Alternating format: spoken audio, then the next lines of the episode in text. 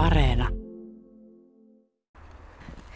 Kasvitieteen professori Jouko Rikkinen, me ollaan kumartuneena tähän suopursujen keskelle. Täällä on aika tämmöinen huumaava tuoksu, tai ollaan oikeastaan polvillamme, polvillamme täällä Espoossa aika suuren tien läheisyydessä. Ja sä kaivat kameraa kiivaasti esiin, koska ja syy on siis tässä meidän, meidän edessä tämmöinen hopean harmaan vihertävä penkere.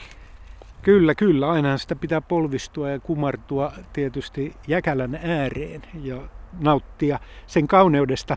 Tässä tapauksessa nyt vielä sitten sattuu olemaan sellainen jäkälä, jota en ole itse ainakaan Suomessa nähnyt koskaan luonnossa. Eli, eli tuota, on tämmöinen turvetorvijäkälä ja itse asiassa tämä on ainut varma kasvupaikka Suomessa, jossa tämän on tiedetty jo pitkään kasva, kasvaneen, mutta en ole tänne aiemmin eksynyt ja nyt sitten tulimme tätä ihastelemaan.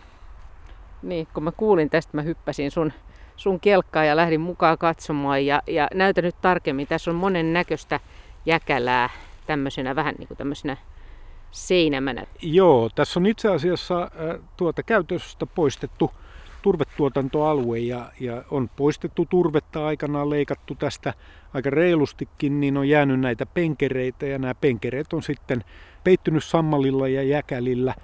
Ja, ja tuota, siinä on itse asiassa useitakin jäkälälajeja, jotka on enemmän tai vähemmän jauheisia. Siellä on tuota, jauhejäkäliä, lepraaria-suvun lajeja tuossa, mutta sitten on näitä kaikille tuttuja torvijäkäliä ja kahden tyyppisiä näyttää olevan.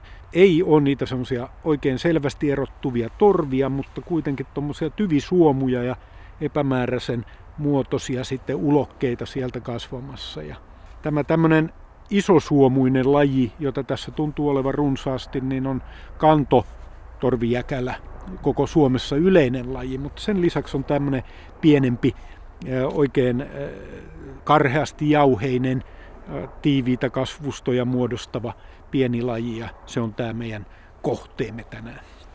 Eli se on nyt, se on nyt tässä, se on joo, sä osoitat sitä sormella ja me katsellaan, se on tosiaan tässä pystypenkereessä, niin kuin, joo, ihan hienolta näyttää, vaikka ei sitä nyt kyllä hirveästi, hirveästi niin, erota. Mutta kun sitä on ensimmäinen kerta, kun se tänne täällä näet, niin niin tässä olisi pitänyt olla rummun päristelyä ja no, kaikkea kai, sellaista, mutta joo, joo, ja tuota, liikutuksen ja... kyyneleitä, kyllä, mutta kyllä, ei, no. ei mitään näistä ole nyt havaittavissa. No ei, kyllä nämä on iloisia hetkiä tietysti aina kun näkee jotain uutta ja, ja ihmeellistä, mutta että varmaan me molemmat voimme tuota, olla sitä mieltä, että ei olisi mitenkään mahdotonta, etteikö tätä lajia olisi muuallakin Etelä-Suomessa vastaavan kaltaisilla paikoilla. Että kyllähän tämä kuuluu siihen joukkoon jäkälä ja muita eliölajeja, jotka helposti jää havaitsematta sen takia, että ne on niin epämääräisen näköisiä ja muistuttaa monen muun vastaavan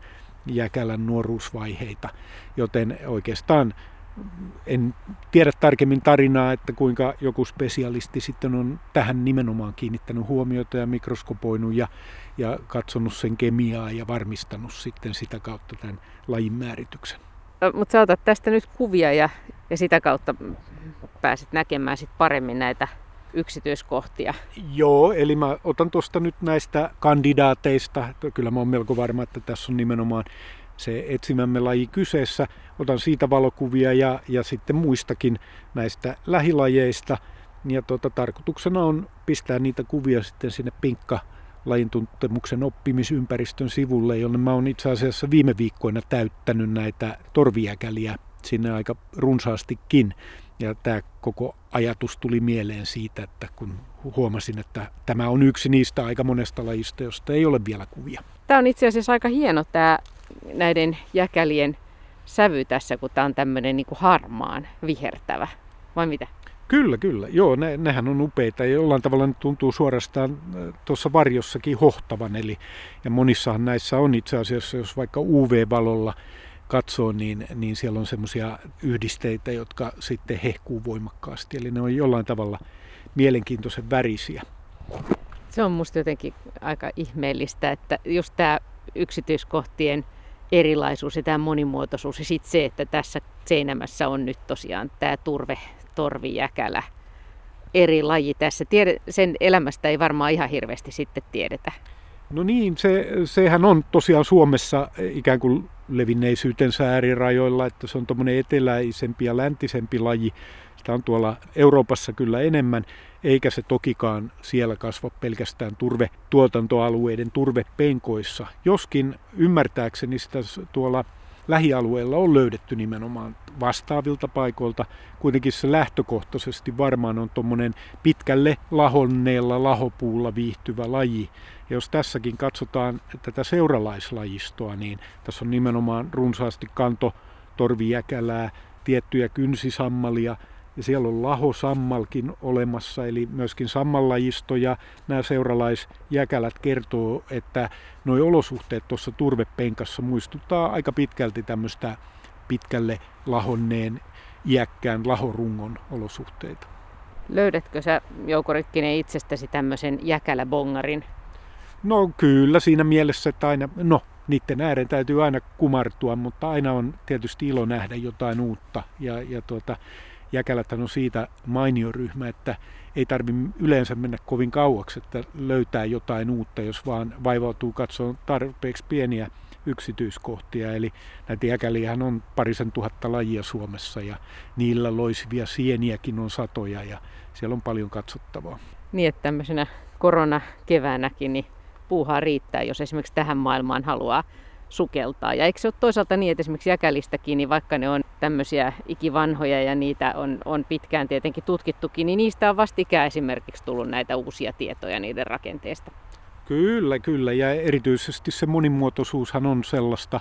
Me itsekin yhteistyökumppaneiden kanssa julkaistiin ihan tässä keväällä, keväällä tuolta Itä-Afrikasta yhdestä ainoasta jäkäläsuvusta löydettiin 60 tieteelle uuden lajin olemassaolo. Ei niitä lajeja toki kuvattu vielä, mutta DNA-tuntomerkeillä voidaan selvästi tunnistaa nämä, että ne on olemassa. Eli siinä on vielä sitten tuleville jäkäläpolville, eh, jäkälätutkijapolville runsaasti työtä niiden katsomisessa.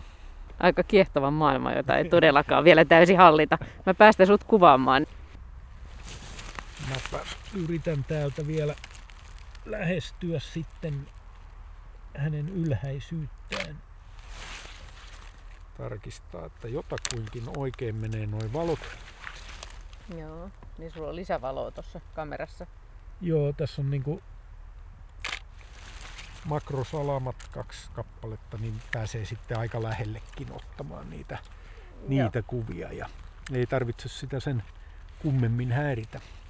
Tällä kuitenkin, tämän pitäisi tuottaa myöskin todella näitä tämmöisiä itiöimän jalkoja, pystyjä, ulokkeita, jotka jollain muilla lajeilla on pikarimaisia tai torvimaisia. Tällä lajilla ne on enemmän semmoisia epämääräisiä tappeja, mutta kirjallisuuden mukaan se tuottaa sit niitä kirkkaanpunaisia tuota itiölavoja sinne näiden tappien kärkeen, jotka useimmille on varmaan tuttuja, jotka on, on tuota tarkemmin jäkäliä katsonut. Semmoinen kirkkaanpunainen rodokladoniini happoniminen yhdiste antaa niiden rakenteelle tämän värin.